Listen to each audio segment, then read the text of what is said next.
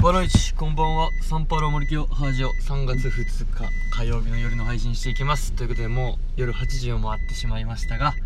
えー、今回のテーマは「ありがとうポプラ」というテーマでお送りしていこうと思います、えー、今ですねまあポプラの駐車場から出るところなんですがまあ本当にこの、えー、仕事帰りに、えー、ポプラに寄った日々がですね、えー、今日をもって終了します。まあこのポプラ閉店ということで、本当にこの1年間ポプラが、えー、僕を支えてくれたと言っても過言ではないなとそう感じております、えー、仕事帰りに、えー、このポプラに寄っている時間だけが、え唯一こう解放されるというか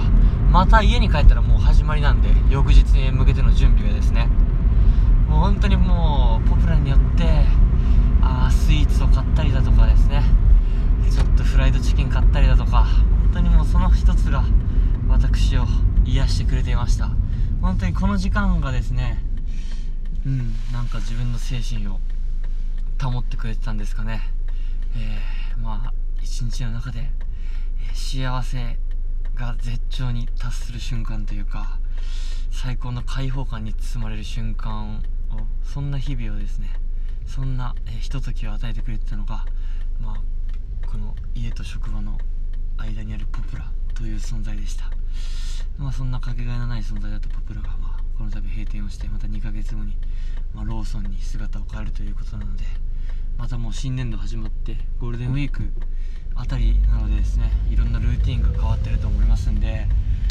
えー、いろんなルーティンも変わってると思いますしポプラという姿はもうそこにはないので、えー、またお互いですね新しい姿で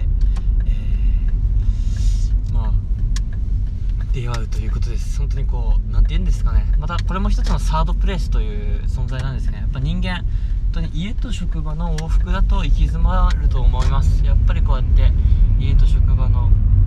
ともう一つ他の、えー、居場所ですね。まあ僕にとってはこのポプラもそうですしまあ温泉ももちろんそうなんですけどやっぱりそういった自分のお気に入りの場所というかですねはいもう3つ目の場所サードプレイスを持てるのは人生にとって非常にこう重要なポイントとなりますので、まあ、そんな自分にとっての一つの大切なサードプレイスが、えー、幕を閉じるということで今日、まあ、プリンとカスタードたい焼きという、まあ、スイーツダブル買いをしてですね、まあ、売り上げに貢献をして、えー、ポプラの、えー、最終日の時間をたしのたしなんできたところです、えー、そんな感じで、えポプラへの、え感謝の気持ちのラジオとなりました。本当にこの1年間、えー、支えてくれてありがとうございました。ポプラ muito obrigado tchau tchau。また会える日まで。